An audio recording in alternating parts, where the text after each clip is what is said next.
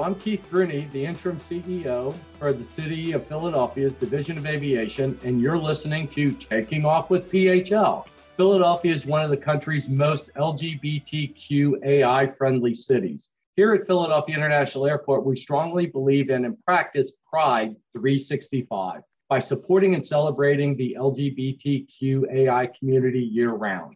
Philadelphia is one of the first cities in the world to create an LGBTQAI inclusive tourism ad campaign and the first ever US destination to produce a national TV commercial for the LGBTQAI traveler. Philadelphia is also ranked in the top five best destinations for LGBTQAI travelers and families.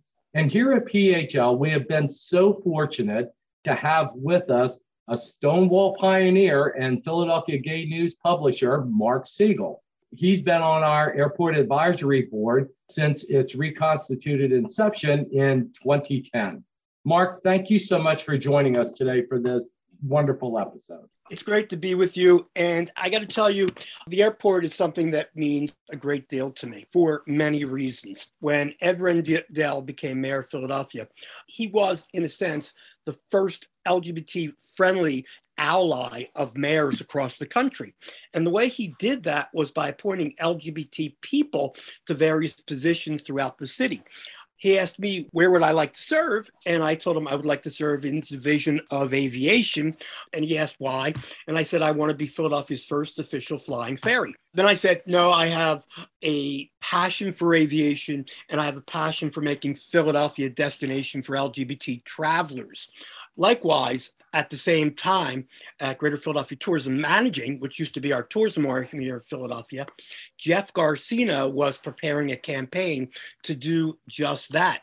And that first campaign, which was revolutionary in its time, slogan was Get Your History Straight and Your Nightlife Gay. That campaign was the first time any city in America or the world had set out to bring tourists to Philadelphia or to any major city. PHL was a partner in that campaign and worked with us to bring people in and to make them feel welcoming when they came through our airport. That little itty bitty beginning of what we call the tourism hospitality LGBT industry is a billions of dollar industry worldwide today. And we pioneered it here in Philadelphia. And the way we pioneered it was by making our airport, which is usually the first place where people get an idea of what a city is like, as a place to come through. How did we do that? We put up signage that might have been a rainbow. When there was an LGBT convention coming in town, just like AFL CIO, you put up a banner, Welcome ACLU. We would put up a banner, Welcome National Lesbian and Gay Journalist Association, or Chamber of Commerce, whatever it happened to be. We've used our art program similarly. While we've highlighted Latino Heritage Month and Black History Month, we've also done the same thing with LGBT History Month and showcased art from the culture of the gay community. We've also demonstrated and displays throughout the terminals on LGBT history and how Philadelphia and Pennsylvania played a major part in the role for LGBT history very few people up until that exhibit realized that Pennsylvania's LGBT history goes back to 1965 or 75, whichever pinpoint you want to use. First demonstrations in America or here in Philadelphia outside Independence Hall. Well, we get a display about that at PHL. The first recognition of LGBT people by a state government was here in Pennsylvania in 1975. Again, our history display talked about that and all the changes that made. So, Mark, in 1976, you founded the Philadelphia Gay News, one of the most awarded weekly newspapers in the US. Congratulations.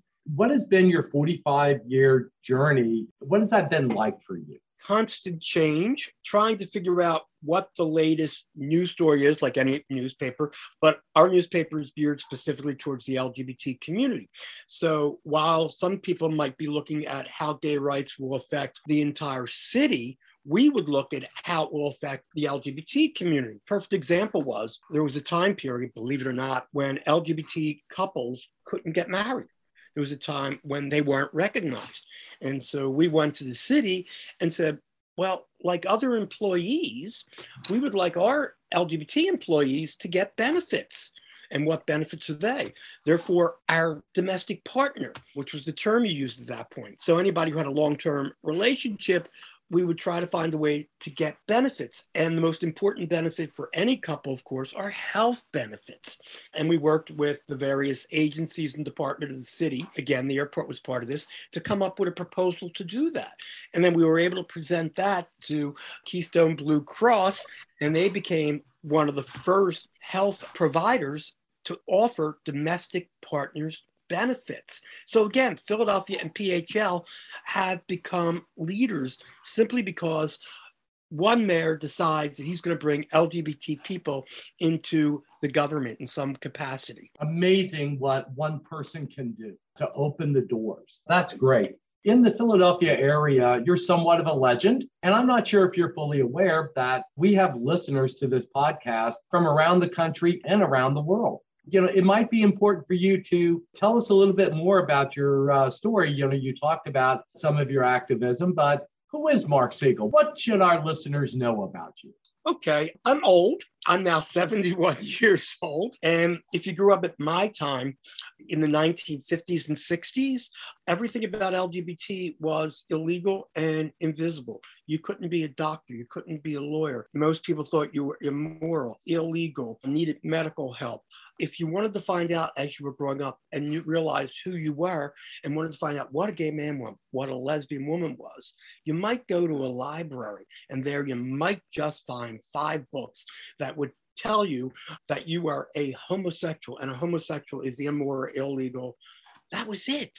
And we were invisible because we weren't talked about. We weren't talked about on TV. We weren't talked about on radio.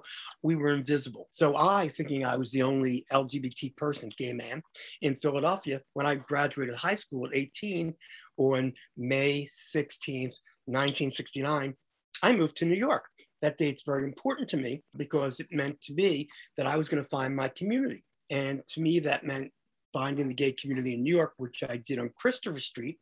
And as an 18 year old, my life at 18 years old was walking up and down Christopher Street every night with talking with my friends as 18 year olds do about fashion, about friends, about celebrities, politics, what have you. And then at the end of that night, almost every night at 18, I would do what every 18 year old wants to do. I want to dance. Well, the only place you could do that in the whole city of New York in 1969 was a place called Stonewall. And on that last Saturday in June, I happened to be in the bar as usual. And all of a sudden, the lights snapped on and off. And I asked my friend, what's going on? I'd only been in New York for six weeks. And they said, oh, very casually, it's another raid. And I was scared, but it wasn't just another raid. Usually police would come in, take money, and leave. This time they burst through the doors. They started busting up the bar, smashing anything they could, throwing bottles around, and throwing people like me up against the wall and calling us everything you could possibly think of. And the first thought in my mind was, gee, we'll call the police. Well, you can't call the police when it's the police who are doing it. And it just solidified everything that I had in my mind of how society thought about us, meaning gay people. And it got me angry. As they started letting us out of the bar, a group of us stood around the door. And eventually the police wanted to leave at that point, we began throwing things at the door, whatever we had, stone from the, the, street, change in our pockets, an empty can of soda, whatever. They went back into the bar.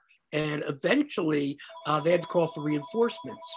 And I got to tell you, that must have been very embarrassing for them to have to call and ask for uh, reinforcements. At about the same time, a guy by the name of Marty Robinson came up to me and gave me a piece of chalk and said, Tomorrow, please write on the walls and on the street tomorrow night Stonewall. Well, that led to the second night of Stonewall, where Marty Robinson and Martha Shelley spoke from the steps of the Stonewall. People ask me, how many nights was Stonewall? And I like to say it was 365 because between Stonewall and first anniversary, Gay Liberation was formed from the ashes of Stonewall. And there, for the first time, we started to discuss our own identity rather than letting society identify us. We were going to be out loud, and proud. We decided that we were going to create community where there was none. Rather than society making us hide in the shadows, we were going to create organizations. We were going to create legal alerts. We were going to create medical alerts. We were going to create uh, social activities. We demonstrated against the media. We demonstrated outside police. And at the end of that very first year, to celebrate what we had created and to mark Stonewall, we created the first gay pride. Up until that point, there was no demonstration in America where more than 100 people had ever come out to march. So we had no idea how many people would come out for that very first gay pride. I was a marshal because we expected violence and we had to take civil disobedience lessons. By the time we left Christopher Street and had walked to 17th Street, I had climbed the pole and looked back, and people were still leaving Christopher Street we had somewhere between five and 15,000 people. We had created a movement within one year. And that's why I say it was 365 days. Now, if you look around the world today, you will see, see prides in almost every major city in the world. It has now went from that five to 15,000, depending on if you believe the FBI report, which reported on it, or the New York Times report. New York Times 15 FBI 5,000. That's how I knew those figures. Today, there are millions of people coming out for gay prides around the world. And some of them we bring into PHL. And we're always happy to do that. I'm always fascinated to hear your story. You know, I made mention at uh, the beginning of this that you are a legend. Maybe it is because we're getting older that we've become legends, but living and making history, which was probably not your intent at the time, but you know just the fact that you were there and you're sharing that with us is just fantastic i, I really appreciate that mark but the better part of it is that after three years, with that lesson I learned from both Stonewall Gay Liberation Front, I came home and was able to continue that activism in the city I love, my own hometown. And I brought some of that with me. And that helped us lead to getting eventually to disruptions of TV shows, which gave more visibility, which brought more people on other talk shows, which led to Governor Shapp, which created the first Governor's Council for Sexual Minorities. First government agency to look at LGBT people and the issues they have with state government in 1975. The first liaisons those things you can find in almost every city and state in America today. And we led that here from Pennsylvania and Philadelphia. Mark, there's been so much progress made in the last 50 years, and, and you've been in the middle of, uh, of a lot of it, but we know that there's still so much more to do. What are you currently advocating for? I'd like to see the Equality Act passed through Congress and Senate. I'd like to see marriage codified by the United States Senate, which I hope will happen within the next few months. We're always concerned that since the Supreme Court ruled on it, but it wasn't made via law, it could also be overturned sometime. So we need to have it go through the Senate and the House. That's important. Those are domestic issues. I'm also concerned about LGBT seniors uh, and the most endangered in our community. Also, LGBT youth and bullying. Those are issues. But there's also issues that concern me around the world. And I've recently been speaking about pride and Stonewall in other countries. But I look the countries that I can't go to and talk to the LGBT community. I can't go to Saudi Arabia.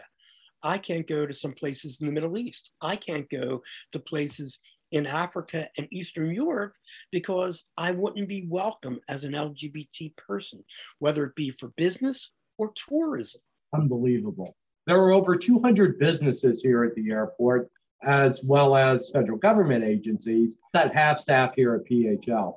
And I'm happy to say that in 2019, the airport hosted the first ever trans work job fair in hopes of increasing access to opportunities for transgender people in the greater Philadelphia region. It's all about providing access and opportunities, in my mind at least.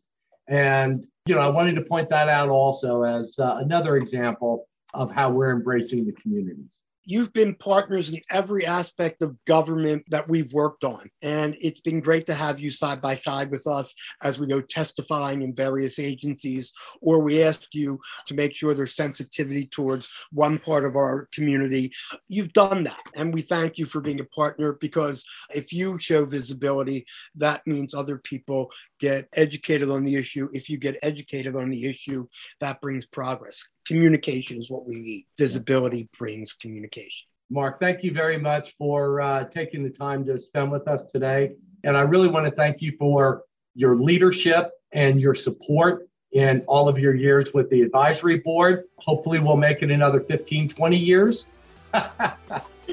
and for our audience to learn more about Mark and the Philadelphia Gay News, please visit epgn.com. And to learn more about Philadelphia International Airport, please visit phl.org. Again, I'm Keith Bruni, and thank you very much for listening today.